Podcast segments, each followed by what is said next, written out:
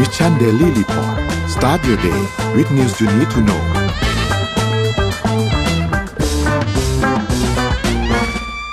สวัสดีครับยินดีต้อนรับเข้าสู่ Mission Daily Report ประจำวันที่ 2 กุมภาพันธ์ 2566 นะครับ วันนี้คุณอยู่กับเรา 2 คน7โมงถึง8โมงเช้า สวัสดีพี่ปิ๊กครับ สวัสดีครับ ครับเดี๋ยววันนี้นนพาไปอัปเดตเรื่องราวต่างๆ กันแล้วก็อย่างที่บอกว่าวันนี้เดี๋ยวเราคุยเรื่องกองสลาก plus กันด้วยนะครับ แล้วก็เมื่อวานนี้เป็นวันหวยออกด้วยใช่ไหมพี่ปิ๊กใช่ครับเมื่อวานนี้ใครเมื่อวานโชนี้คดีบ้างนะครับ แชร์กันหน่อยฮะแชร์กันหน่อยเดี๋ยวนนพาไปอัปเดตตัวเลขก่อนครับพี่ปิ๊กตัวเลขล่าสุดครับเซตบ้านเรา 1,685.75 นะครับ บวก 0.85เปอร์เซ็นต์นะครับถัดมาครับ หุ้นต่างประเทศครับดาวโจนส์ครับติดลบ 0.69%นะครับ NASDAQ ครับติดลบ 0.15%นะครับ NYSE ครับติดบวกครับ 1.37%นะครับฟุซี่100 บวก 0.13%นะครับแล้วก็ห่างเสงครับบวก 1.05%นะครับราคาน้ำมันดิบครับ WTI ครับอยู่ที่ 79.04 นะครับ บวก 0.22%นะครับ แล้วก็ Brent ครับอยู่ที่ 85.36 นะครับ ติดลบ 0.12%นะครับ ส่วนราคาทองคำครับ1,913.10นะครับบวก 0.14%นะครับและสุดท้ายครับคริปโตนะครับบิตคอยครับอยู่ที่ประมาณ 23,000นะครับอีเทเรียมประมาณ 1,580นะครับ Binance ครับ309 Solana 23.43 ติดลบเกือบเกือบ3%นะครับแล้วก็ Bitcup คอยอยู่ที่ 1.87นะครับราคาน้ำมันเติมหน้าปั๊มเนี่ยช่วงนี้ก็ลดเหมือนกันนะครับ วันหนึ่งประมาณ 30 สตางค์บ้างนะครับ 60 สตางค์บ้างแต่จะลดค่อยๆลดทีละนิดทีละนิดนะครับเพราะว่าเทรนด์ราคาน้ำมันดิบมันค่อนข้างเป็นขาลงพอสมควรนะครับนี่เป็นอัปเดตตัวเลขทั้งหมดครับพี่ปีครับ น้ำมันบ้านเรานี่ต้องอะไรนะ ลงสามสิบขึ้นหกสิบลงสามสิบขึ้นหกสิบครับพี่ปกติครับผมเวลาลงเราลงปลอบใจให้แบบ เอออะไรยังลงบ้างเนอะแต่เวลาขึ้นที่เหมือนฮุกเหมือนเหมือนอะไรนะขวาตรงสวนกลับมาแล้วเวลาต่อยมวยอะโป้งเดียวอะไรเงี้ยแต่ก็อะช่วงนี้ก็ ถ้าจะเติมน้ำมันคือต้องค่อยๆเติมครับ ช่วงนี้สำหรับพี่พี่จะไม่เติมเต็มอยู่แล้ว พี่จะเติมทีนึงก็เก้าร้อยใช่ไหมเราก็จะดีดแล้วเงื่อนไขบัตรเครดิตลดสามเปอร์เซ็นก็ต้องอะไรแปดร้อยหรือเก้าร้อยแล้วแต่บัตรกับใช่ใช่อะไรนะ เท่าที่เขาจะแถมน้ำขวดหนึ่งอะ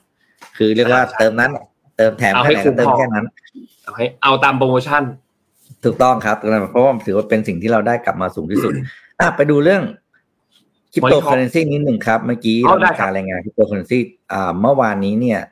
ก็มีสรุปตัวเลข ยอดตัวเลขของมูลค่า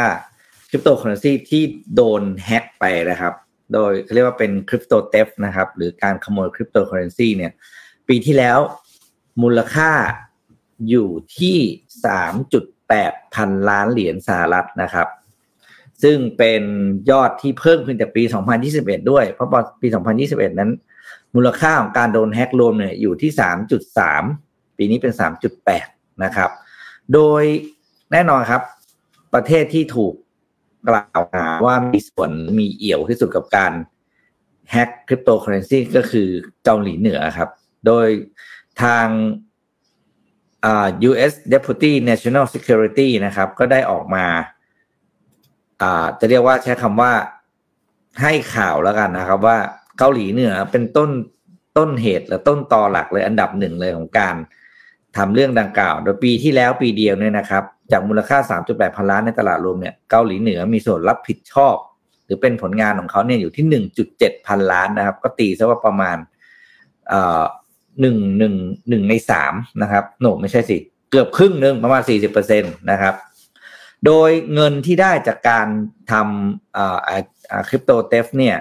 ก็แน่นอนครับก็คือเป้ามุ่งเป้าไปที่การนำเงินไปซื้ออาวุธ หรือกับอ่าทำการวิจัยพัฒนาทางด้านอาวุธ เพราะว่าเกาหลีเหนือเนี่ยก็โดนแซงชั่นจากนานาชาติมากขึ้นเรื่อยๆอยู่แล้วนะครับครับ แล้วก็โดยเฉพาะอย่างอย่างเดือนที่บางเดือนเนี่ยที่มีการสติลหนักๆเนี่ยมูลค่าการสติลในเดือนเดียวเนี่ย มากถึงหกร้อยล้านเหรียญในเดือนเดียวนะครับ ซึ่งการสติลเนี่ยก็มีมาในหลายรูปแบบด้วยกันนะครับ ไม่ว่าจะเป็นเรื่องของการส่งของคนส่งคนของตัวเองนะครับ ไปอยู่ยังประเทศต่างๆนะแล้วก็ทำเป็นจ็อบโพสต์บ้าง ว่างานนี้ไปทำในตัวเองเป็นทั้งเป็นผู้สมัครงานนะแล้วก็เป็นบริษัทที่ไปตั้งอยู่ในประเทศอื่นที่ไม่มีความเกี่ยวข้องอะไรกับเกาหลีเหนือนะครับ แต่แท้จริงแล้วบริษัทนั้นเนี่ยก็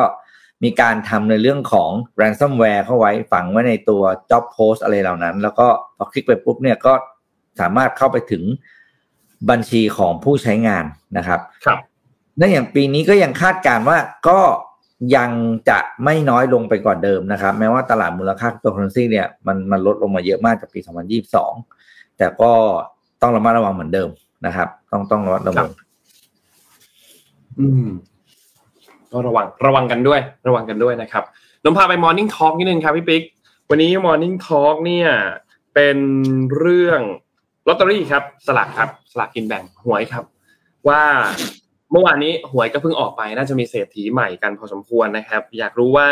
เส้นทางเศรษฐีเนี่ย ทางหวยนะพี่ปิ๊กเป็นเส้นทางเศรษฐีทางหวยนะลงทุนกันไปเนี่ยกี่บาทแล้วเคยนับกันบ้างไหมนะครับ แล้วปกติซื้อลอตเตอรี่หนึ่งใบกันเนี่ย ราคาเท่าไหร่ เคยเจอเกินราคากันบ้างไหม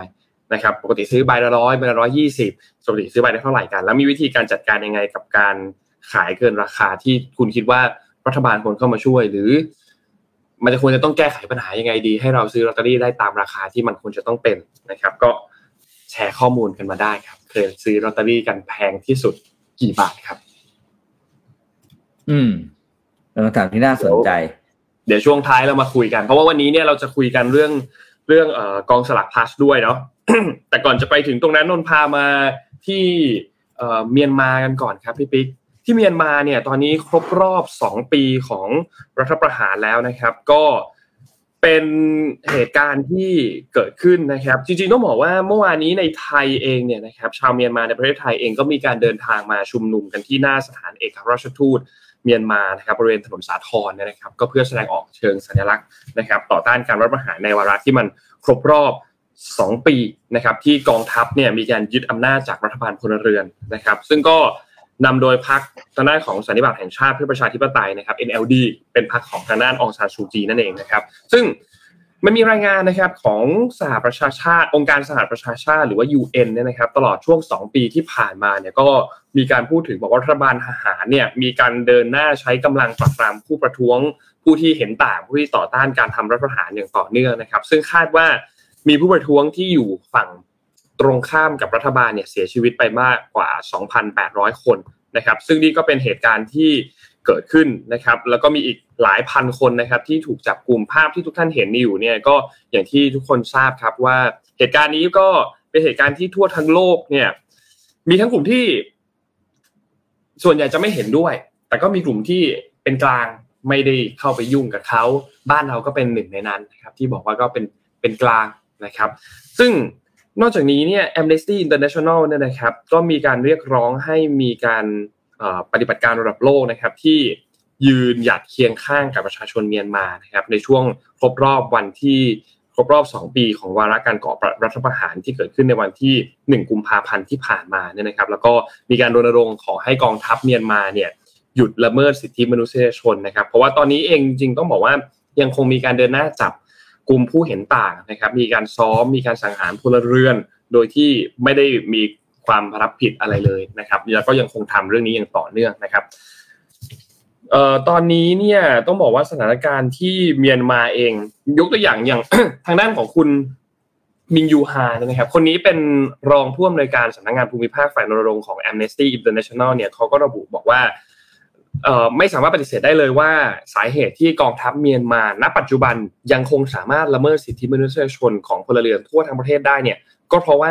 ทั่วทั้งโลกยังไม่ได้ดำเนินการอย่างเพียงพอในการที่จะแก้ไขวิกฤตในครั้งนี้ ซึ่งกำลังจะกลายเป็นความเสี่ยงที่ในอนาคตมากำลังจะถูกหลงลืมไปนะครับ แล้วตอนนี้เนี่ยก็มีการมีเหตุการณ์อันตรายมากมายที่เกิดขึ้นในพื้นที่บริเวณของเมียนมาเนี่ยนะครับ องค์การสหประชาชาติเอง รัฐบาลทั่วโลกเองจะต้องดำเนินงานมากกว่านี้มากกว่าแค่การส่งข้อความให้กำลังใจ แม้ว่าล่าสุด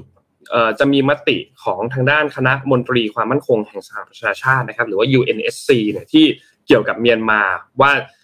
โอเค เรื่องนี้ก็เป็นทางด้านของรองรองผู้อำนวยการก็บอกว่าเรื่องนี้เป็นเรื่องที่น่ายินดี แต่ว่ารัฐบาลของทั่วโลกเองก็ต้องเพิ่มการดำเนินงานในการกดดันรัฐบาลกองทัพของเมียนมาให้มากยิ่งขึ้นอีก เพื่อปล่อยตัวผู้ที่ถูกคุมขังโดยพลการเพียงเพราะว่าพวกเขาใช้สิทธิมนุษยชนของตัวเองโดยสงบนะครับ ก็อันนี้เป็นสิ่งที่ เกิดขึ้นณนะปัจจุบันตอนนี้สำหรับที่เมียนมาหลังจากที่ผ่านเหตุการณ์นี้มา2ปี ซึ่งจะว่าเร็วก็เร็วนะพี่ปิ๊กสองปี มันก็แป๊บเดียวสองปีนะครับเราแต่จะว่าช้าคนเมียนมาที่อยู่ในประเทศนนว่า มันก็คงเป็นช่วงเวลาที่ที่ยากลำบากสำหรับพวกเขาเหมือนกันนะครับ ในการที่จะใช้ชีวิตนู่นนี่ต่างๆเนี่ยนะครับ ด้วยเหตุผลความไม่มั่นคงทางการเมืองเนี่ยนะครับ ก็ทำให้สุดท้ายก็ยาวๆไปนะครับ แล้วก็จริงๆ ตอนนี้รองประธานาธิบดีเองก็คือแต่งตั้งมินสวยเนี่ยนะครับพลเอกมินสวยเนี่ยเป็นรองประธานาธิบดี แล้วก็เป็นประธานาธิบดีรักษาการนะครับ ซึ่งก็ผ่านไป 2 ปีแล้ว ยังไม่มีท่าทีอะไรต่างๆ หลังจากนี้นะครับ ว่าจะเป็นอย่างไรสำหรับเรื่องของที่เมียนมานะครับพี่ปิ๊กว่าไงครับ คือหนึ่งที่เรารู้เนาะก็มีแต่มีแต่อะไรนะเขาเรียกว่าความสูญเสียโดยเฉพาะกับประเทศเขาเองเนาะแล้วก็แล้วก็ประชาชนเขาด้วยเนาะ ก็ไม่รู้ว่าจะกลับมาสู่การเลือกตั้งอีกครั้งเมื่อไหร่ แล้วก็แต่จริงตอนนี้เขามีข่าวจะเลือกตั้งปีนี้นะที่ที่ที่เมียนมาเนี่ย มีข่าวมาแล้วว่าจะเลือกตั้งปีนี้ แต่ว่ายังไม่ได้กำหนดเดือน แต่ว่าบางกระแสก็บอกว่ายังไม่ได้กำหนดคือหมายว่าทางภาครัฐเขาออกมายังทางทางรัฐบาลเมียนมายังไม่ได้ประกาศ แต่คาดการณ์ว่าจะประมาณเดือนกรกฎาคม ครับ ก็ต้องรอดูว่าจะได้มีหรือเปล่า แล้วก็จะเป็นอย่างไรนะครับ นั่นสิครับอะเดี๋ยวพามาดูข่าวอีกอันนึง อันนี้เป็นอย่าเรียกว่าข่าวเลยเป็นเป็นบทความที่เราเป็นมาเล่าให้ฟังแล้วกันนะครับ มันก็ไม่เชิงเจ็ดโมงครึ่งแต่ว่าน่าสนใจบลูมเบิร์กเมื่อวานนะครับ ก็เอาสรุปนะการคาดการคาดการไอ้ไม่ใช่คาดการต้องไปเรียกว่าสรุปแล้วล่ะก็คือ most profitable side hustle นะครับ ก็คือสรุป งานที่เป็นงานเสริมนะครับ side hustle คืองานเสริม งานที่เราใช้เวลานอกเวลาเก้าโมงเช้าถึงห้าโมงเย็นเนี่ยไปไปทำอื่นแบบไปทำงานเพื่อหารายได้อื่นนะครับมีงานอะไรบ้างที่สร้างรายได้สิบอันดับสูงสุดนะครับ ประจำปี 2023นะเขามาคืองานในปี 2022 แหละ แต่เขามาประกาศ 2023 นะครับ โดยการสำรวจนี้เนี่ยทำโดยบริษัท Zip Recruiter นะครับโดยสำรวจ ค่าเฉลี่ยรายได้ต่อชั่วโมงนะครับของสิบไออาชีพที่เขาเรียกว่าไซฮัสเซลนะครับตั้งแต่วันที่หนึ่งมกราคมจนถึงสิบห้าธันวาคมสองพันยี่สิบสองเพราะฉะนั้นคือถือว่าเป็นข้อมูลที่ valid แล้วก็เชื่อถือได้มาก ๆนะครับ อันนี้ฟังไว้เป็นไอเดียเผื่อบางอันเอามาทำได้ในบ้านเรานะครับ อันนี้เป็นค่าจ้างต่อชั่วโมงคำว่าไซฮัสเซลนี่คือคุณไปทำแบบไปเป็นไปเป็นพนักงานเขานะ หรือว่าเออบางทีก็ ทำอาชีพตัวเอง แต่ว่ามันสามารถคิดรายได้เป็นรายได้ต่อชั่วโมงได้ อันนี้นี่นึกออกใช่ไหมครับ คือถ้าเราไปทำงานแบบ ถ้าเราไปขายอาหารทำเบเกอรี่คนไทยทำเบเกอรี่ขายทำอาหารขายเองขายเองอย่างเงี้ย จะไม่นับเป็น side hustle นะเขาเรียกเป็น second job แต่ถ้า side hustle คือเราไปทำงานแล้วเราเราได้ค่าจ้างเป็นชั่วโมงจากผู้ว่าจ้างหรือจากอาชีพนั้นๆนะครับ ครับอะแล้วอันดับที่จะไปเร็วๆนะครับเดี๋ยวจะเป็นเน้นสี่ห้าสุดท้ายแล้วกัน อันดับสิบคือ lead generator อันนี้เป็นอาชีพที่เกี่ยวกับทางอินเทอร์เน็ตนะ คนที่ทำอินเทอร์เน็ตทำ e-commerce จะรู้ดีนะครับ อันดับเก้าคือ nursing aid nursing aid ก็คือผู้ช่วยพยาบาลอีกทีหนึ่งผู้ช่วยพยาบาลนี่คือไม่ได้เป็นพยาบาลนะ แต่เป็นผู้ช่วยเป็นลูกมือของพยาบาลนะครับ ก็คือคนที่ถ้าถามมันก็เป็นคนที่ทำพวก กายภาพบำบัดนะครับทำพวกเอ่อ nursing care ต่างๆ แต่ไม่ได้ฉีดยา ไม่ได้อ่าน prescription อะไรอย่างนี้นะครับอันต่อมาเป็น customer service นะครับ แล้วก็ต่อมาเป็นคนขับรถนะครับ ต่อมาก็เป็น event representative นะครับ อันดับหกห้าอันดับจากล่างสุดเนี่ย range ค่าจ้างอยู่ที่ประมาณ 15.8 ถึง 18.6 เหรียญต่อชั่วโมงนะครับ ชั่วโมงหนึ่งก็ตีว่าสมมติตีว่า 15.8 นะอันต่ำสุดก็ ห้าร้อยบาท โดยประมาณชั่วโมงละห้าร้อยบาทนะครับ อันดับห้าอันดับห้าคือ care coordinator นะครับ อันนี้จะเป็นเรื่องของการผู้ประสานงานในการดูแลผู้ป่วยอีกจะเป็นอีกแง่มุมหนึ่งนะครับ ต่อมาเป็น QA reviewer พนักงานผู้ตรวจสอบคุณภาพนะครับ อันดับ 3 sales specialist หรืออพนักงานขายนั่นเองก็คือการที่เราเป็นปีพนักงานขายตามร้านศูนย์การค้าต่างๆนะครับ หรือว่าเป็นพนักงานแนะนำสินค้าตามร้านทั่ว ๆ ไปเนี่ย ได้ชั่วโมงละยี่สิบสองเหรียญเนาะต่อมางานคราฟแมนนะครับ งานที่เป็นงานใช้ฝีมือนะครับ งานประดิษฐ์งานเย็บของงานเย็บผ้า เย็บกระเป๋าที่เมืองนอกเขาค่าค่าชั่วโมงนะ เนี่ยยี่สิบสามจุดเจ็ดแปดเหรียญนะครับ ก็เท่าไหร่นนหกร้อยเจ็ดร้อยเนาะประมาณเจ็ดร้อยต่อต่อชั่วโมงนะครับ แค่ต่อชั่วโมงนะครับก็เจ็ดร้อยบาทนะครับ ของเราในต่อวันนะครับ ต่อวันอันยังไม่ที่ถึหนึ่งเขาเลยนะครับ สูงที่สุดเลยคือ Family Assistant Family Assistant เนี่ยก็คือคนที่ทำอาชีพไปดูแลสมาชิกครอบครัว ไม่ว่าจะเป็นคนแก่ไปเป็นเบบี้ซิสไปเป็นแนนนี่ใช่ไหมที่เขาเรียกแนนนี่หรือเดี๋ยวนี้เขารวมนี่เข้าไปด้วยครับนนท์คนที่ไปเลี้ยงหมาอ้าวเฮ้ยไปทำด็อกวอล์กไปทำเรื่องของเอ่าเนี่ยอยู่เป็นอยู่ก็เลยอยู่เป็นครับเพื่อนหมาแล้วกันพี่ทำง่ายๆเนาะอันเนี้ยไปอยู่เป็นเพื่อนหมาครับ หมาแมวอะไรอย่างเงี้ยอันนี้มันเยอะยี่มากสินะบพี่สี่จุดสามห้าเหรียญต่อชั่วโมง แล้วใช่ดูนะครับ หลาย ๆ อาชีพที่พี่พูดมาคนไทยทำได้ แต่อยู่ที่เราจะทำหรือเปล่านนมีมีรุ่นมีน้องของเพื่อนนนอะที่เขาเขาไปอยู่ที่อเมริกา แล้วเขาก็เนี่ยอืมทำทำที่พี่ปิ๊กพูดถึงเลยที่เป็นแบบ dog walk อะคือพาหมาเดินอะคือเขาเขาอาศัยอยู่ในแบบประมาณว่าแบบเหมือนเป็นอพาร์ตเมนต์อะไรอย่างเงี้ยอพาร์ตเมนต์ก็มีหลายคนอยู่ในนั้นใช่ไหมแล้วก็ ด้วยความที่ตัวตัวน้องสาวเพื่อนนนอะเขาเขาเลี้ยงเลี้ยงหมาด้วย เอาหมาไปด้วยจากประเทศไทยแล้วเลี้ยงหมาที่นู่นด้วย แล้วคนคนก็มาเห็นแบบเหมือนเจอกันที่สวนอะไรอย่างเงี้ยพาหมาไปเดินแล้วก็เจอที่สวน แล้วก็มาจ้างว่าแบบเออเนี่ย ให้พาหมาไปเดินเล่นให้หน่อย นัดเลยอะทุกวันทุกทุกสองวันต่อสัปดาห์ ครั้งละชั่วโมง ก็มาฝากหมาไว้พาหมาไปเดินเล่น ได้เงินเยอะนะครับ ได้เงินเยอะนะครับ ต่อ ต่อเดือนเนี่ยเขารับเขารับหมาแบบประมาณสักสิบตัวสิบห้าตัวต่อสัปดาห์อะไรอย่างเงี้ย ก็แบบตกวันละตัวหรือสองตัวอะไรอย่างเงี้ย ได้เงิน โอ้ไม่ธรรมดานะครับ หลักหลักครึ่งครึ่งแสนอะไรอย่างเงี้ยนะครับ บาทนะครึ่งแสนบาทนะไม่ไม่ธรรมดานะ คือข้อดีของของของทางทางบ้านเขาอะนะก็คือตัวเลขรายได้เนี่ยนนท์ไม่ว่าเราจะทำอาชีพอะไรใช่ไหมครับ สามารถอยู่เลี้ยงตัวเองได้เลย อืมจริงครับ อย่างนักเรียนไทยเนี่ยนะอ่าอะอันนี้คือเล่าได้อยู่แล้วเพราะมันเป็นเรื่องจริง นักเรียนไทยที่ไปทำงานไปด้วยเรียนไปด้วยหลายคนส่งตัวเองเรียนได้นะครับ อาชีพทำงานที่เขาทำก็คืออะไปเป็นอ่าไปเป็นเด็กเสิร์ฟตามร้านอาหารใช่ไหมหรือบางคนก็ไปเป็นพนักงาน warehouse ให้กับอ่าร้าน grocery ของของไทยแบบไปนับสต็อกไปอะไรอย่างเงี้ยนะหลังร้าน ซึ่งอาชีพเหล่านี้ในบ้านเราเนี่ยโอ้อย่าว่าแต่อย่าว่าแต่เลี้ยงตัวเองเลยข้าวเอออย่าว่าแต่เลี้ยงคนอื่นเลยเลี้ยงตัวเองเนี่ยแทบไม่พอและนี่คือนี่คือความต่างของโครงสร้างทางสังคมที่ทำให้อาชีพหลาย ๆ อย่างบ้านเราเนี่ย ไม่ได้รับการยอมรับใช่ไหมแล้วก็ค่าแรงก็ไม่ได้เต็มที่ แล้วมันก็เลยกลายมันก็เป็นสู่วังวนของสังคมที่เราเป็นอย่างเงี้ยกลายเป็นปัญหาสังคมต่อด้วยนะ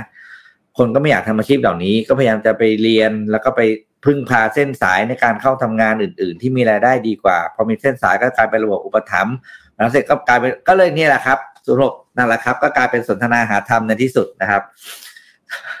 เป็นเรื่องที่เราต้องคุยกันตลอดเวลา เพราะว่ามันเป็นโครงสร้างที่ผิดเพี้ยนอยู่ อืม จริงครับ อืม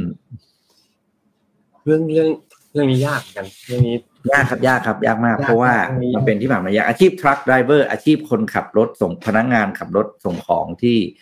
ขับรถข้ามจังหวัดอะที่เขาขับนะที่เราเห็นรถบรรทุกอย่างเงี้ยนะครับของเราบ้านหนึ่งบ้านเราก็ตีว่าอย่างมากนะพี่ให้พี่ไม่แน่ใจนะตกตกหลังๆดีขึ้นเยอะนะครับบางหลังก็ตกวันที่ประมาณ 450ถึง480 บาท อืม ที่นู่นเนี่ยชั่วโมงหนึ่งก็เกินแล้วครับเพราะทรัคไดรเวอร์เป็นอาชีพที่ความเสี่ยงเยอะมาก รับผิดชอบเยอะมากความ ความเสียหายที่เกิดขึ้นมันสูงมากหนึ่งรถคุณใหญ่ถ้าคุณเกิดอุบัติเหตุนะคุณต้องไปโอ้โหรถหลายคันที่ได้รับเอฟเฟกต์มูลค่าสินค้าที่อยู่บนรถเนี่ยเนี่ยค่าจ้างต้องสูงมากก็เลยต้องคัดคนดีๆให้เขาเข้ามาทำอืม จริงครับนะครับพี่อืมครับถัดมาฮะพี่ปิ๊กพี่ปิ๊กได้ดูค่าฝุ่นไหมพี่ช่วงเช้าวันนี้ โอ้ไม่ต้องพูดถึงครับ กระจุย ตื่นมาก็ไม่ต้องดูฝุ่นแล้วเนี่ยไม่มีแดดเลย ค่าฝุ่นโหดมากฝุ่นฝุ่นบังหมดแถวบ้านนนท์เนี่ยเนี่ยสีแดงเนี่ยเห็นไหมร้อยร้อยเจ็ดสิบกว่าเนี่ยนะครับ ซึ่งโหดมากนี่เนี่ยอย่างอย่างแมปที่ทีมงานเอาขึ้นมาเนี่ย ประจำวันนี้วันพฤหัสที่สองเนี่ยแต่หลายพื้นที่นี่คือแดงส้มหมดเลยไม่มีเขียวนะครับ แดงส้มหมดเลยนะครับ ค่าฝุ่นจะร้อยร้อยไปปลายจนถึงสองร้อยต้นๆ บางที่มีสองร้อยเกือบเกือบสองร้อยห้าสิบด้วยซ้ำโหดมากนะครับ ช่วงเช้าวันนี้เนี่ย ใครที่ออกไปใช้ชีวิตกลางแจ้งหรือต้องต้องออกไปข้างนอกเนี่ย ใส่หน้ากากนะครับ ใส่หน้ากากคือคือถ้าไม่มีหน้ากากที่มันกัน PM 2.5 จริงๆเนี่ยใส่หน้ากากอนามัยทั่วไปก็ได้นะครับ ก็จะช่วยได้ประมาณหนึ่งนะครับ แล้วก็เครื่องที่เครื่องกรองอากาศในอ้อพี่ปิ๊กพี่ปิ๊กว่าไงครับน่าจะบอกที่พระรามเก้าสองร้อยยี่สิบห้าครับ ตรงแถวโหดๆมิมากชชั่นเนี่ย สีม่วงนนท์นนท์นนท์พระรามเก้าเหมือนกันพี่แต่เป็นมิชชั่นพระรามเก้าต้นๆก็ร้อยเจ็ดสิบครับ โหดมากโหดมากคือ คือตอนนี้เนี่ยสถานการณ์ฝุ่นเนี่ยในช่วงช่วงอย่างอย่างที่ทางด้านของผู้ว่ากทมประกาศเนี่ย ตั้งแต่วันที่ประมาณวันที่สองถึงวันที่สี่เนี่ยหนึ่งถึงวันที่สี่เนี่ยนะครับฝุ่นมันจะเยอะมากพีค่า PM 2.5มันจะเยอะมากนะครับ แล้วหลังจากวันที่5เป็นต้นไปมันถึงจะค่อยๆซาลงไอ้ภาพเนี้ยนนท์ไม่แน่ใจว่าถ่ายวันนี้หรือเปล่านะ แต่นนท์มองออกไปนอกหน้าต่างนนท์ข้างๆ ตรงเนี้ย เห็นภาพเดียวกันเลย ตอนแรกนึกว่าหมอกลงไม่ใช่นะครับ หมอก PM นะครับ มองไปไกลๆไอ้ตึกสูงๆเนี่ยไม่ค่อยไม่เห็น ไม่เห็นแบบข้างบนสุดของตึกนะมันแบบ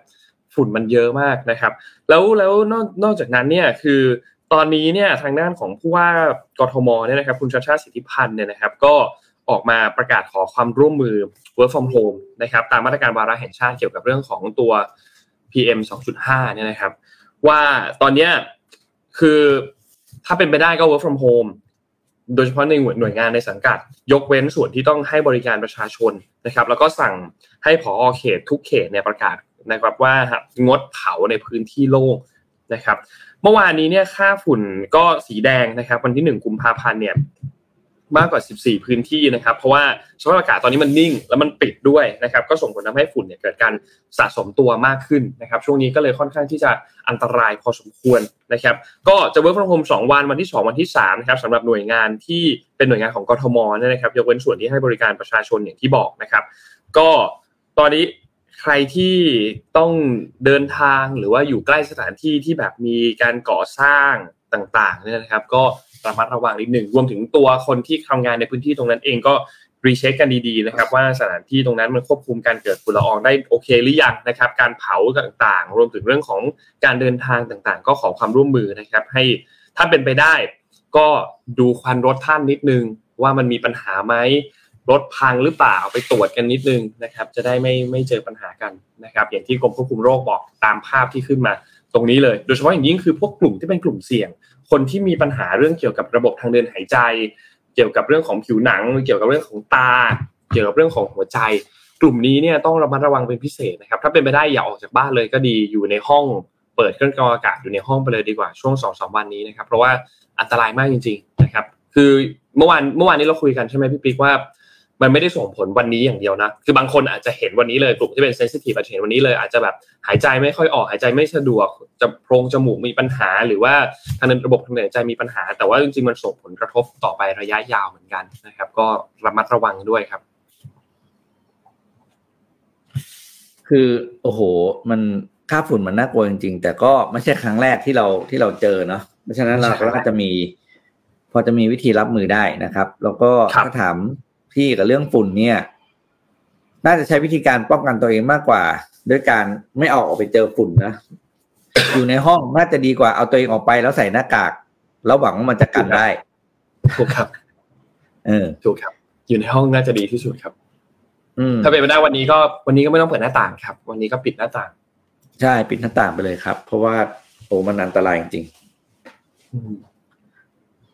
อะเดี๋ยวมีเรื่องอีกเรื่องเล่าให้ฟังครับ เป็นเรื่องของอ่า แฟนๆผลงานอ่านนท์ชอบอ่านงานของคนนี้ไหมบุราคามิอะอ๋อเคยได้ยินแต่ไม่เคยอ่านไม่เคยอ่านไม่เคยอ่าน เออ พี่ก็ไม่เคยอ่าน แต่ว่าเพราะพี่พี่เป็นคนไม่อ่านฟิกชันอยู่แล้วนะครับ อันนี้เหมือนกันครับ โดยโดยโดยโดยความอ่าความอ่านไม่รู้เรื่องนะแล้วเราก็แบบยอมรับว่าเราเราไม่ใช่แนวที่เราชอบนะครับ แต่ว่าครับสาวกของมุราคามิเนี่ยเขาก็จะเป็นกลุ่มที่เหนียวแน่นมากนะ แล้วก็ขึ้นชื่อเลยว่า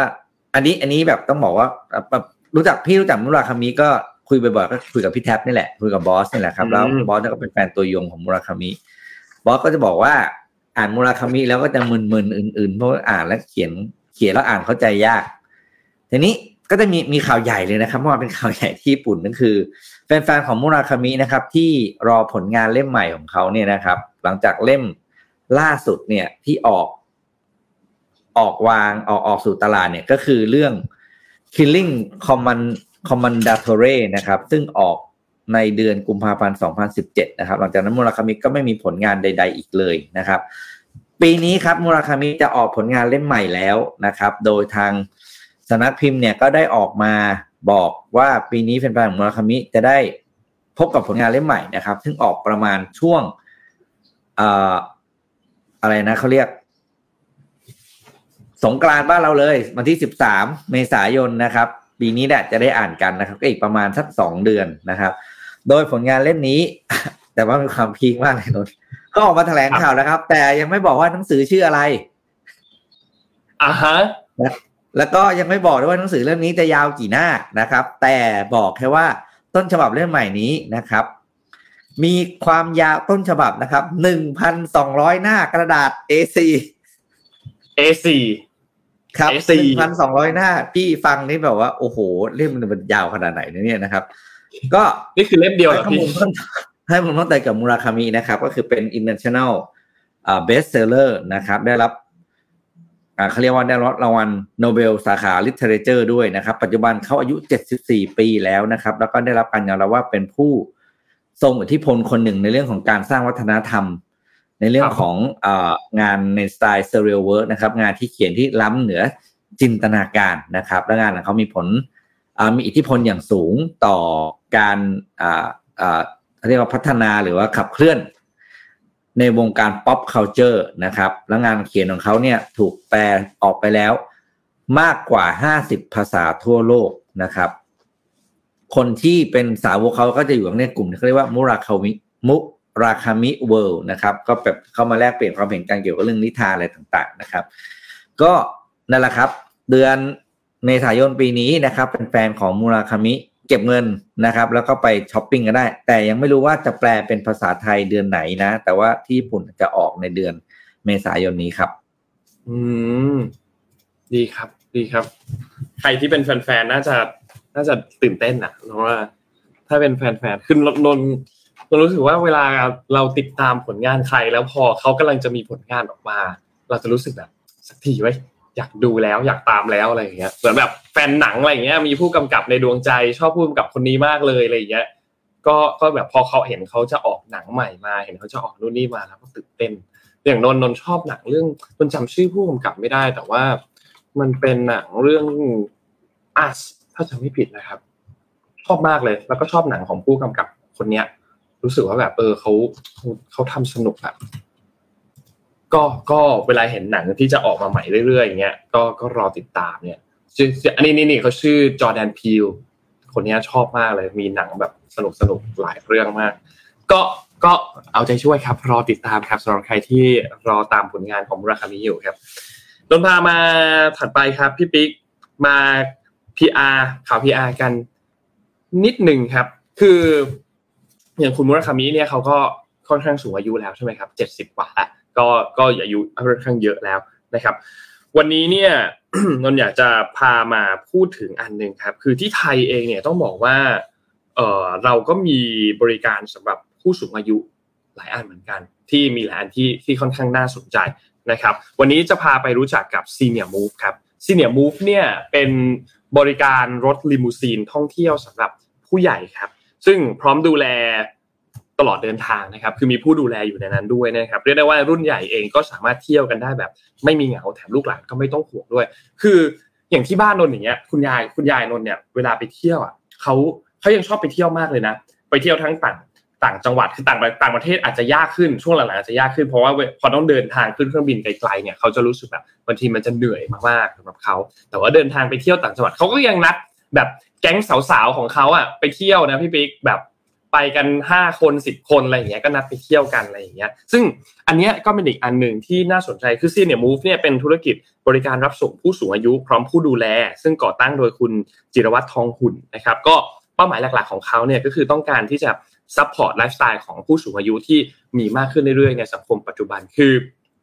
บ้านเราเนี่ยก็เริ่มเข้าสู่สังคมผู้สูงอายุเหมือนกันนะครับเหมือนกับที่ทั่วโลกกำลังเผชิญอยู่ที่ญี่ปุ่นเจอที่อิตาลีเจอที่ไทยเองก็กำลังเข้าสู่เรื่องนี้เหมือนกันนะครับ ซึ่ง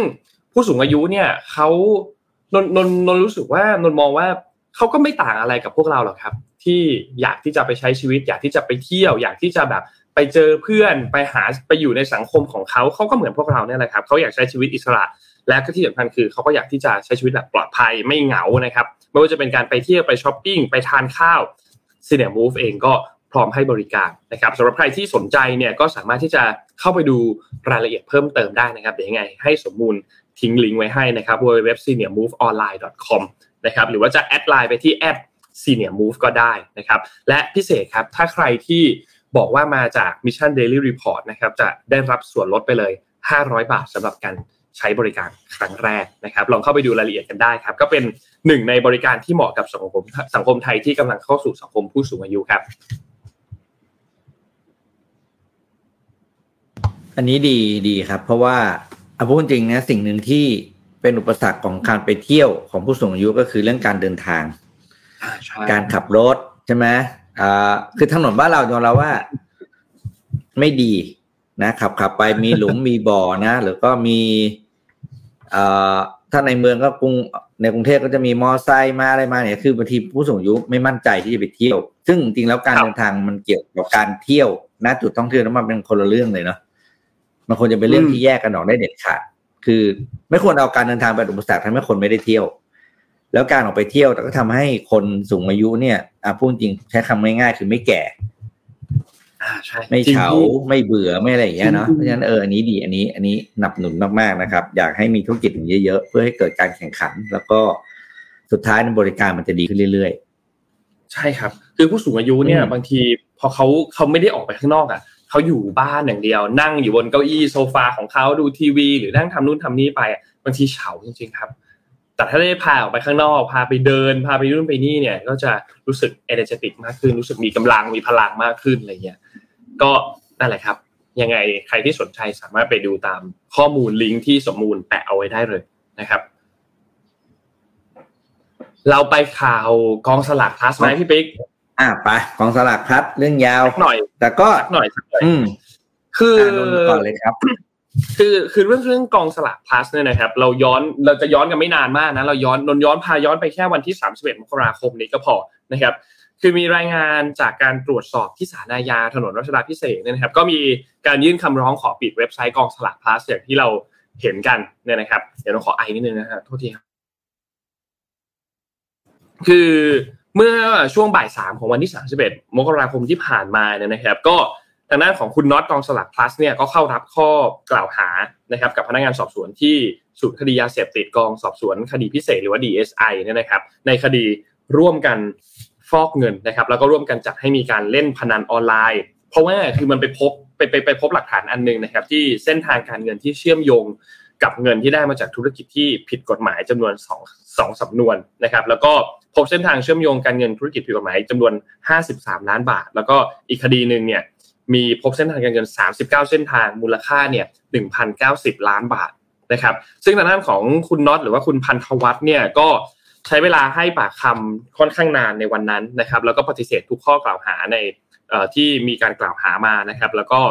จากนั้นพนักงานสอบสวน DSI เนี่ยก็มีการอนุญาตให้ประกันตัว แล้วก็กำหนดเงื่อนไขว่าห้ามเดินทางออกนอกประเทศ ซึ่งถ้าหากว่าจะเดินทางออกนอกประเทศต้องแจ้งให้พนักงานสอบสวนเนี่ยรับทราบทุกครั้ง นะครับนี่ก็เป็นเหตุการณ์ที่เกิดขึ้นมาที่ 31 มกราคมที่ผ่านมานะครับ ซึ่งทางด้านศาลเนี่ยก็มีการรับคำร้องให้ปิดเว็บทางด้านของกลองสลาก plus แล้วก็มีการนัดไต่สวนกันวันที่ 6 กุมภาพันธ์ที่จะถึงนี้นะครับ ซึ่งก็ทำให้ทางด้านของกองสลาก plus ตอนนี้เนี่ยยุติการขายสลากไปก่อนชั่วคราว แต่ว่าไอ้งวดที่ผ่านมางวดเมื่อวานเนี้ยงวดเมื่อวานเนี้ยไม่มีปัญหาใครที่ซื้อไปก่อนแล้วอะไม่มีปัญหา เพราะว่าสลากเข้าใจว่าอยู่ที่ DSI แล้ว แล้วก็เมื่อวานนี้เนี่ย มีการแจ้งเรียบร้อยแล้วว่า ก็มีคนที่ถูกกับกองสลาก plus โนไม่แน่ใจว่ากี่คนอาจจะแบบไม่เจ็ดถึงเจ็ดถึงสิบคนอะไรประมาณเนี้ยนะครับที่ถูกถูกรางวัลกับกองสลาก plus นะครับเนี่ยเนี่ยเนี่ยเนี่ยวันนี้มีคนถูกรางวัลที่หนึ่งกับกองสลาก plus เก้าใบนะครับอยู่ที่โคราชอยู่ที่อุตรดิตถ์แล้วก็ที่ประจวบคีรีขันธ์ก็มีการติดต่อลูกค้าเป็นที่เรียบร้อยแล้วนะครับ อันนี้ก็เป็นอันเรียบร้อยไปสำหรับใครที่ซื้อไปงวดที่แล้วเนี่ยก็เรียบร้อยไป แต่ว่ากลุ่มหลังจากนั้นเนี่ย ก่อนหลังหลังหลังจากงวดนี้ไปแล้วเนี่ยเขาก็จะงดขายสลากไปก่อนชั่วคราวนะครับจนกว่าจะมีการมีมีความชัดเจนหรือมีนู่นนี่อะไรต่างๆเนี่ยนะครับ ก็เนี่ยเป็นเป็นเป็นณปัจจุบันนะพี่ปิ๊กว่าว่าตอนนี้เนี่ยเป็นอย่างไรคือก่อนหน้านี้มีแบบมีข้อมูลมาว่าถ้าถูก DSI จะเป็นคนโทรไปหานู่นนี่ต่างๆ ก็มีการระมัดระวังมีการเตือนกันต่างๆนานาว่าอาจจะมีมิจฉาชีพโทรไปนะครับ ก็ระวังกันด้วยนะครับ แต่ทีนี้เอาละ ล่าสุดเนี่ยนะครับทางด้านของคุณชัยวุฒิธนาคมานุสรที่เป็นรัฐมนตรีว่าการกระทรวง DES เนี่ยรัฐมนตรีกระทรวงดิจิทัลเพื่อเศรษฐกิจและสังคมเนี่ยนะครับ ก็มีการพูดถึงกรณีการปิดแพลตฟอร์มของกองสลาก plus เนี่ยนะครับที่มีการขายสลากออนไลน์เนี่ยบอกว่าถ้าจะปิดเว็บให้เร็วเดียโดยปกติคือกองสลาก plus ก็ต้องมาไต่สวนที่ศาลแล้วให้ข้อมูลเพื่อให้ศาลเนี่ยมีข้อมูลที่ชัดเจน จะได้ตัดสินใจว่าจะปิดหรือไม่ปิด แต่ว่าตอนนี้เนี่ย วิธีการของคุณน็อตพันธวัฒน์เนี่ยซีอของกองสลาก plus เนี่ยใช้วิธีการเลื่อนไม่มาไต่สวนที่ศาลคดีนี้ก็เลยเลื่อนเลยยังไม่ได้ตัดสิน ซึ่งทางด้านของ DES เนี่ยก็พยายามแก้ไขปัญหาโดยการยื่นเรื่องไปที่ศาลเพื่อขอปิดชั่วคราว จะได้ไม่ต้องรอให้คุณน็อตเนี่ยมาให้การนะครับนี่เป็นอัปเดตที่เกิดขึ้น ซึ่งล่าสุดเนี่ยจะมาให้จะมาให้คำให้การเนี่ยก็เป็นช่วงต้นเดือนมีนาคมนะครับ ซึ่งช่วงต้นเดือนมีนาคมที่เขาขอมาให้การจริงเนี่ย ไม่ขอเลื่อนอีก คือถ้าไม่ไม่ขอเลื่อนอีกก็ก็จะเป็นไปตามกระบวนการตรงนั้นนะครับ แต่ทีนี้เพื่อแก้ไขปัญหา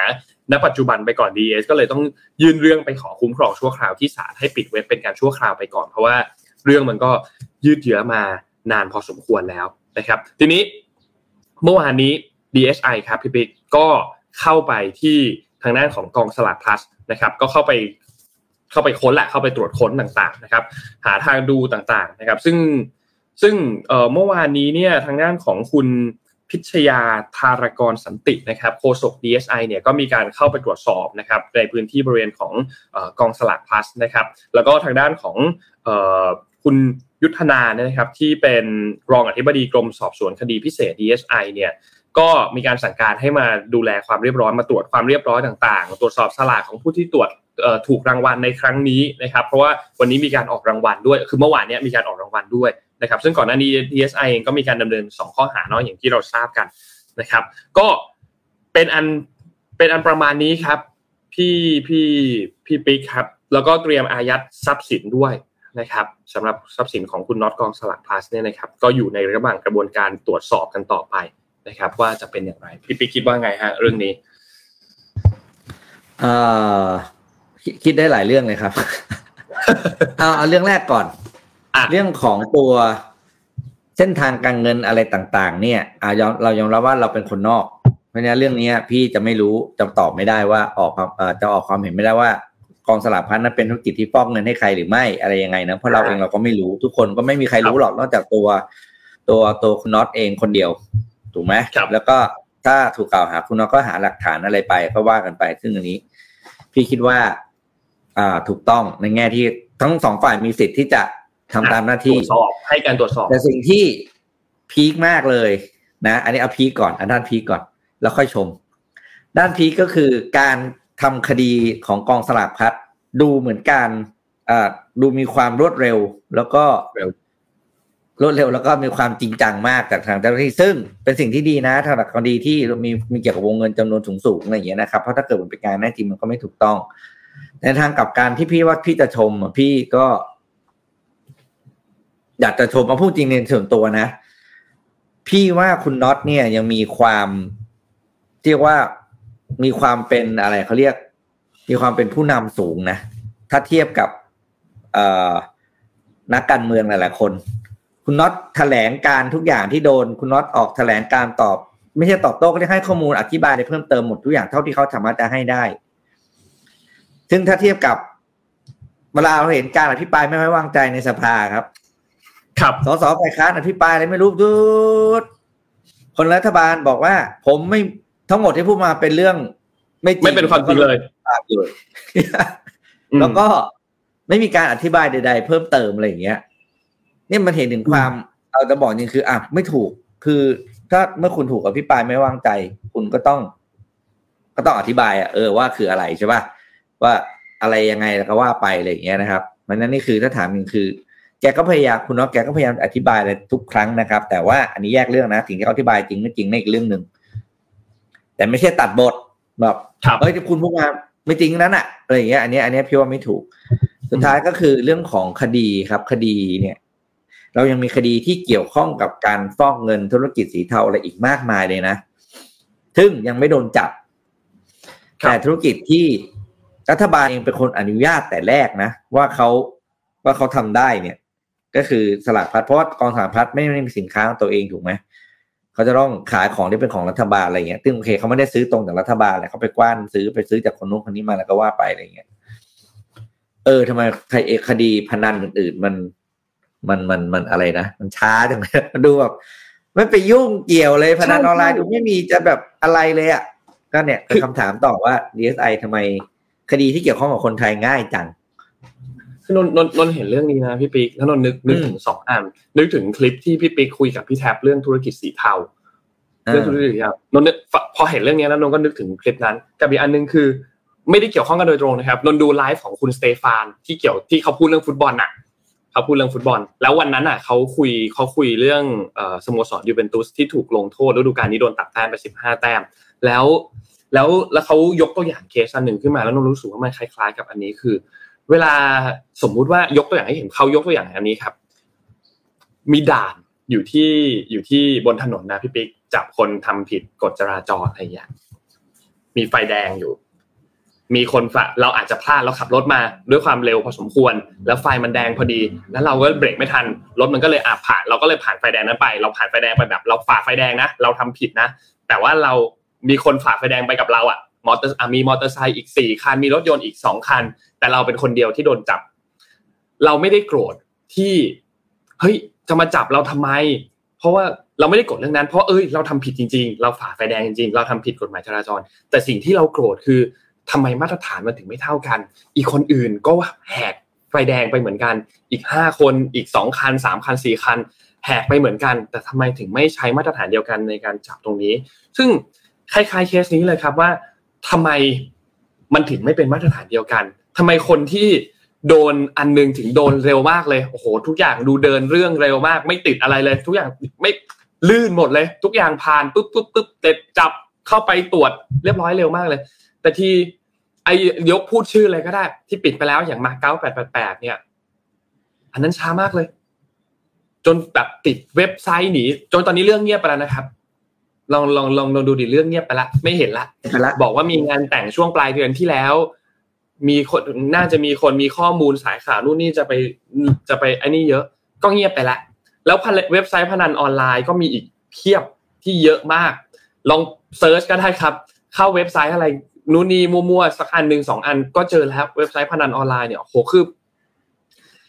คนจะไม่โกรธถ้ามันเป็นมาตรฐานเดียวกันครับ ถ้าทุกคนยืนอยู่ในมาตรฐานเดียวกันว่า ถ้าทำผิดก็โดนลงโทษ แต่ทีนี้อย่างที่พี่ปิ๊กคุยกับพี่พี่พี่แท็บวันนั้นเนี่ยก็เห็นชัดเลยว่า A ทำผิดกับ B ทำผิด คนหนึงอยู่ในสีเทา คนหนึงอยู่สีขาวเนี่ย ไอคนสีขาวมักจะโดนก่อน โดนหนักเสมอเลย เพราะตัวเองทำถูกนะทำถูกทุกอย่าง มีสีขาวมีข้อมูลต่างๆให้ตรวจสอบ พอถึงเวลาตัวเองพลาดทำผิดอะไรบางอย่างไปโดนตรวจสอบเร็วมาก แต่อีกกลุ่มหนึ่งที่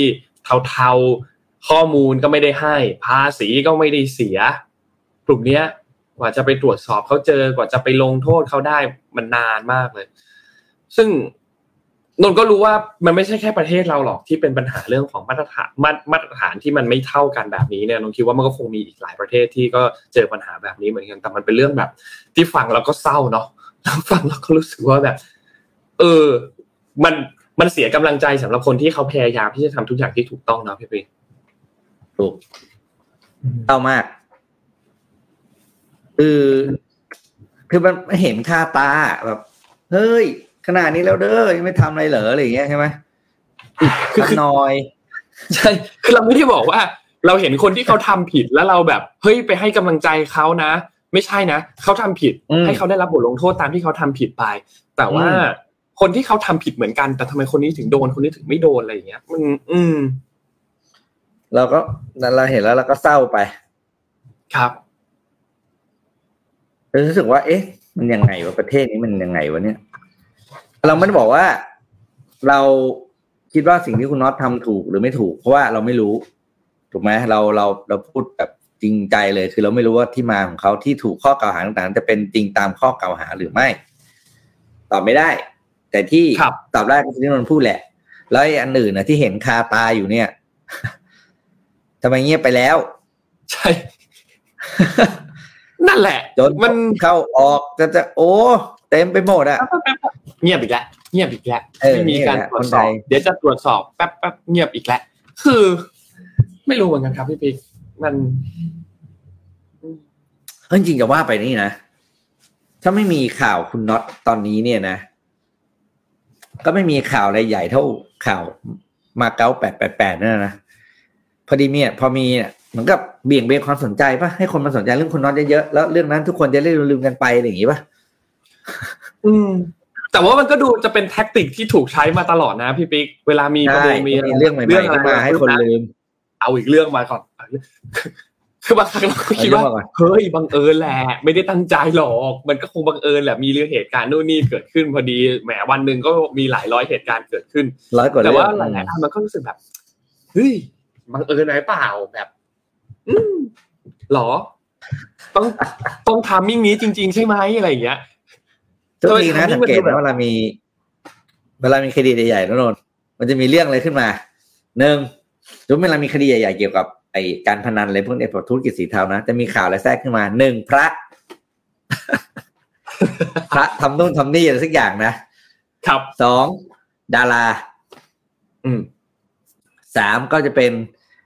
เอ่อไฮโซทั่วไป แต่ว่าไม่ใช่ไม่ใช่แบบตัวใหญ่แต่เป็นระดับไฮโซที่เรียกข่าวได้ เรียกความสนใจได้ ประมาณนี้นะครับมันจะวนๆกันอยู่แล้วก็สักพักคดีอะก็จะหายไป ครับ อย่างวันเนี้ยอะไรนะ กกทกับกสทชตกลงเขาตกไงอะ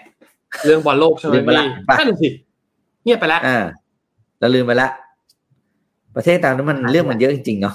ตั้งแต่ต้องซื้อบิลบอร์ดนะสักอันหนึ่งแล้วก็ขึ้นชื่อว่าเรื่องที่ยังคาอยู่ยังไม่ได้ที่ที่รัฐบาลยังไม่ได้ตอบอะไรเงี้ย ครับเดี๋ยวแต่ลงเดี๋ยวลงลงลงลงขันซื้อบิลบอร์ดทั้งอันก่อนแล้วขึ้นเป็น bullet ด้วยว่าเรื่องอะไรที่ยังไม่ได้ตอบขับผ่านคือทุกวันต้องจะมีได้คนเห็นทเลยวงนะ คือ มันต้องมีคนทวงอะ ต้องมีคนที่แบบพยายามจะทวงนิดนึงไอ้อย่างอย่างอย่างคุณเอ่อคุณสรยุทธ์เนี่ยก็เป็นเป็นอีกหนึ่งกระบอกเสียงที่เวลาเขาเขาพูดเรื่องอะไรปุ๊บเสียงมันมันสะท้อนดังเนี่ย มันแบบมีคนให้ความสนใจเยอะอะไรเงี้ยคงจนเหนื่อยอะใช่คงเออคงเหนื่อยอะทีมงานคงเหนื่อยสรยุทธ์คงจนเหนื่อยวันนอกจากอ่านข่าวที่มันต้องอัปเดตรายวันแล้ว ทีมงานเราต้องส่งมา เนี่ยยื่นมาให้เลยเข้าห้องส่งมาเขาก็รับมาฟึบเออ มีเรื่องเนี่ยอีกสิบเรื่องที่ต้องตามทวงบอกว่าหน่วยงาน regulator บอกว่าจะไปตรวจสอบนู่นนี่มาเนี่ยโอ้โหยาวเกิดเป็นพิยุทธ์มันเหนื่อยจริงครับจริงครับอานนท์พามา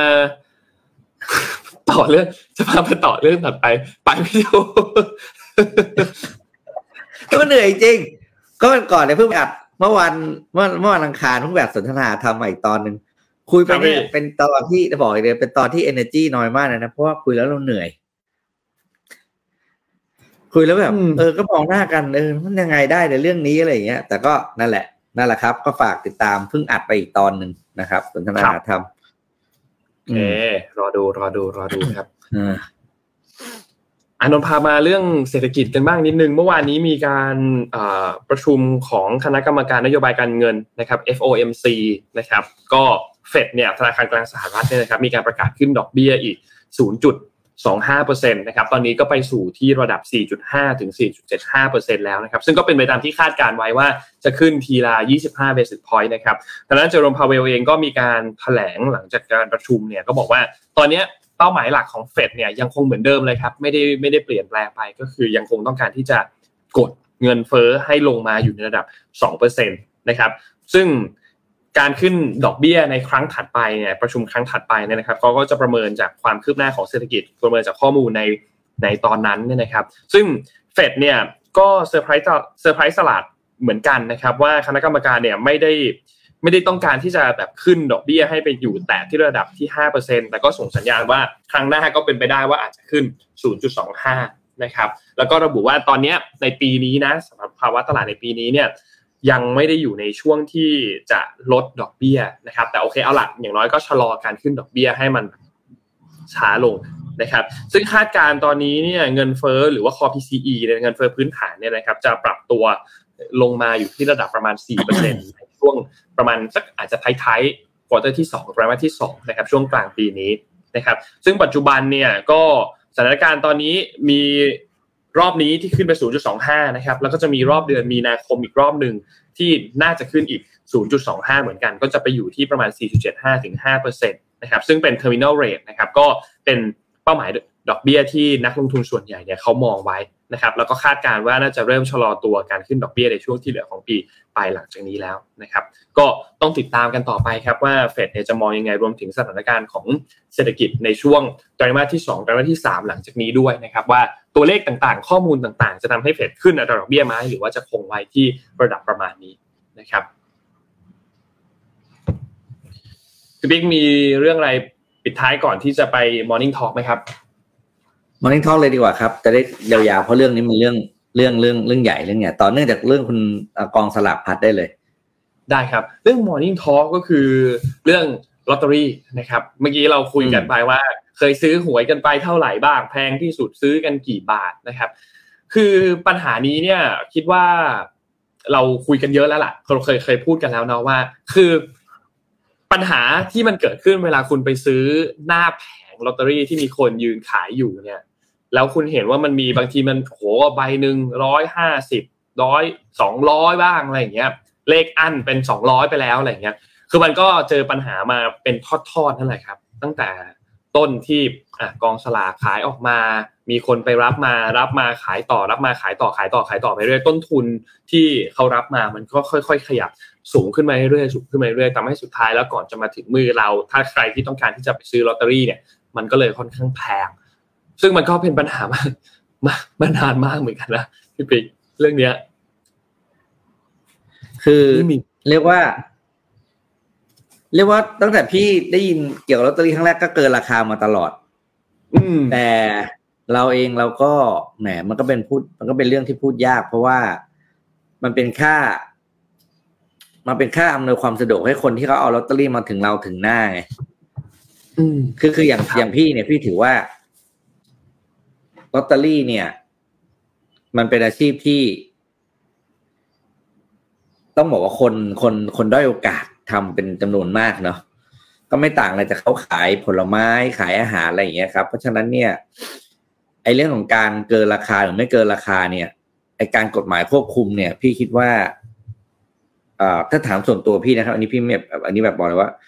มันไม่จำเป็นต้องควบคุม ถ้าอยากควบคุมต้องทำด้วยเมคานิกที่มันง่ายกว่าเดิม คือต้องมีทางเลือกให้ประชาชนไงคือถ้าใครอยากซื้อตรงราคาคุณก็ไปซื้อออนไลน์ใครอยากซื้อแบบเขามากินเรานั่งกินข้าวอยู่แล้วก็เดินมาขายอย่างเงี้ย เอ่อก็ปล่อยที่ราคาที่ผู้ขายเขาขายอยากขายไปมันคือ demand supply อะนนท์ราคาแพงไปคนไม่ซื้อเขาก็ไม่ซื้อเองอะพอไปไล่จับเขาเนี่ยนะ เหนื่อยเปล่าเอาเวลามันจับโจรจริง ๆ ดีกว่า เอาเวลาไปจับสลากปลอมเอาเวลาไปจับมาเก๊าแปดแปดแปดดีกว่า เพราะว่าคนที่เขาซื้อมาเขาก็ไม่ได้ซื้อราคามาถูกเขาก็ต้องบวกใบหนึ่งห้าสิบาทถูกสนามพี่พี่คิดว่าค่าเหนื่อยเดี๋ยวคนเดินมาอะไรเงี้ยพี่ถือว่า เออพี่กลับไม่ค่อยมีปัญหาเรื่องสลากออนไลน์อันนี้ยอมรับนะครับว่าไม่ค่อยมีปัญหาเพราะว่าหนึ่งตัวเองไม่ไม่ซื้ออยู่แล้วสองก็คือครับเป็นไงครับ ก็รู้สึกว่าเออมันเป็นอาชีพที่เขาเหนื่อยนะเขาเหนื่อยอะไรอย่างเงี้ยแล้วเขารับมาแล้วก็ไม่รู้ว่าเขาอะไรแต่ ก็คนพอคนมีเรื่องของข้อมูลเชิงลึกอะไรขึ้นมาใช่ไหมว่าเออจริงแล้วมันก็เป็นรับจ้างมาขายแหละเอออันนั้นเราก็ไม่รู้เพราะเป็นมุมเหมือนขอทานอะ ขอทานครับที่เราเห็นจริงก็คืออาชีพ คือจะมีแก๊งเลยเอาขึ้นรถตู้ใช่ไหมแล้วก็ปล่อยตามจุดถึงเวลาก็ไปรับกลับเอออย่างเงี้ยอย่างเงี้ยพี่คิดว่าอย่างเงี้ยเราไม่เอา เพราะเรารู้ว่าเป็นอาชีพ แต่ขายลอตเตอรี่คนตาบอดอย่างเงี้ยครับคือไม่ให้เขาทำอาชีพนี้ คุณก็ต้องมีอาชีพอื่นให้เขายอมรับ เอ่อให้ให้เขาได้ทำให้สังคมยอมรับเขาทำงานได้นะครับเพราะฉะนั้นพี่ส่วนตัวเรื่องลอตเตอรี่ออนไลน์พี่ไม่เท่าไหร่ ถ้าอยากให้ซื้อตรงราคารัฐบาลก็ต้อง facilitate ขึ้นมาก็คือ เนี่ยมีอย่างอ่าเป๋าตังค์ใช่ไหมที่ซื้อผ่านเป๋าตังค์ออนไลน์แล้วก็เพิ่มจำนวนอ่า ใช่ใช่ใช่สลากเข้าไปครัอบย่างเงี้ยครับ อันนี้พี่คิดว่าน่าจะเป็นทางเลือกที่ถูกต้องมากกว่า แล้วก็ไม่ต้องมานี่ทำให้เป็นข่าวตลกว่า รู้ว่ามันมีแต่ไปจับแล้วมันบอกว่าไม่เจอ อันนี้นมันเป็นเรื่องตลมันก็เป็นเรื่องตลกก็ไม่เอาแล้วได้ไหมไม่ไม่เอาแบบนี้แล้วได้ไหมทุกเรื่องเลยนะไม่ใช่แค่เออเรื่องหวยนะเรื่องทุกเอาทุกเรื่องเลยอะไม่พบอืมเลยเว็บพนันออนไลน์ อย่างเงี้ย ตรวจสอบเรียบร้อยแล้วอะไรเงี้ยอืมนะไม่เอาแล้วนะไม่เอาแล้วนะ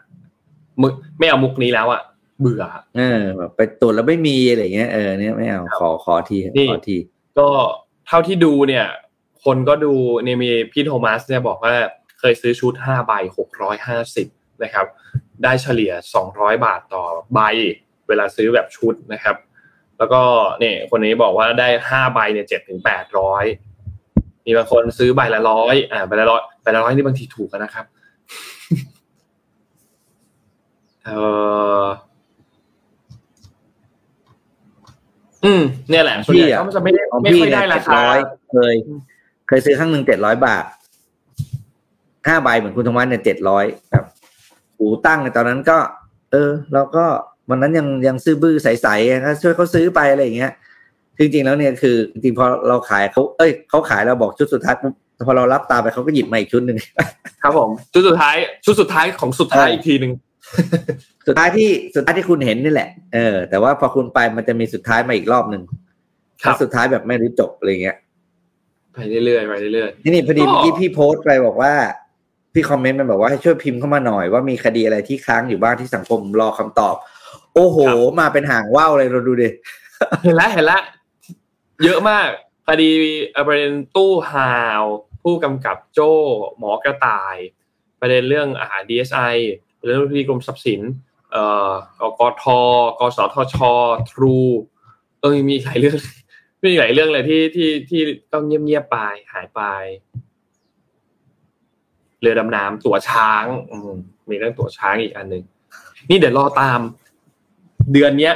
กลางเดือนนนท์ไม่แน่ใจวันที่น่าจะสิบแปดสิบเก้าหรือเปล่าหรือสิบห้าสิบหกที่จะมีการอภิปรายไม่ไว้วางใจเป็นครั้งสุดท้ายแล้วของรัฐบาลนี้ไม่รู้ว่าจะเป็นยังไงบ้าง เดี๋ยวรอติดตามดู ก็คงจะมี ก็คงจะมีความดุเดือดพอสมควรแหละ เพราะว่ามันจะเป็นอันสุดท้ายก่อนที่จะเข้าสู่การเลือกตั้งกันใหม่อีกครั้งหนึ่งที่ยังไม่รู้ว่าจะเกิดขึ้นเมื่อไหร่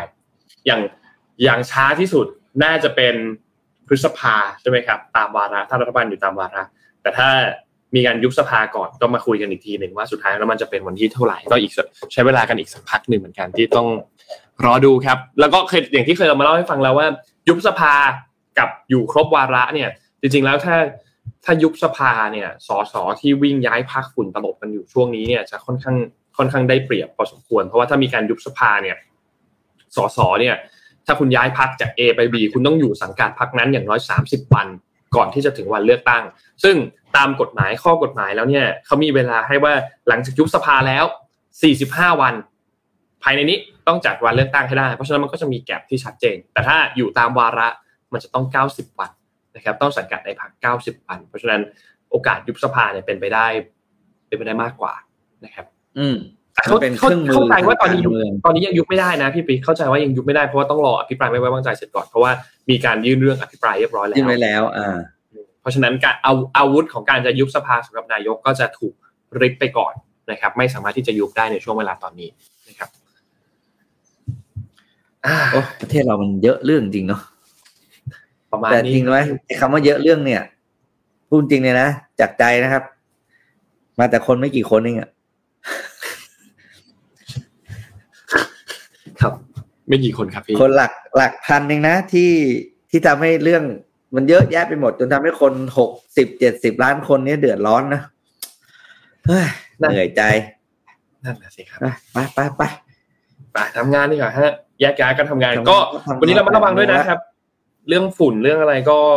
ระวังตัวกันด้วยนะครับ เพราะว่าวันนี้ วันนี้หนักจริงๆ ตัวเลขตัวเลขหนักจริงๆ เดินทางไปหลาย ๆ ที่ก็ลองเช็คค่าฝุ่นเช็คอะไรกันด้วยนะครับ วันนี้ขอบคุณ SCB นะครับผู้สนับสนุนแสนใจดีของเรานะครับ ขอบคุณ SCB มากๆนะครับที่คอยให้การสนับสนุนพวกเรามาโดยตลอดนะครับ และขอบคุณ NT ครับบริษัทโทรคมนาคมแห่งชาติ สร้างอนาคตด้วยเทคโนโลยี Next True Technology ก็ เป็น 2 ผู้สนับสนุนหลักของรายการเรา Mission Daily Report นะครับและแน่นอนขอบคุณท่านผู้ฟังทุกๆ ท่านนะครับที่ติดตาม MDR ในทุกๆ เช้านะครับ แล้วพบกันใหม่อีกครั้งหนึ่งในเช้าวันศุกร์วันพรุ่งนี้นะครับ วันนี้เราสองคนลาไปก่อนครับ สวัสดีครับ สวัสดีครับ Mission Daily Report start your day with news you need to know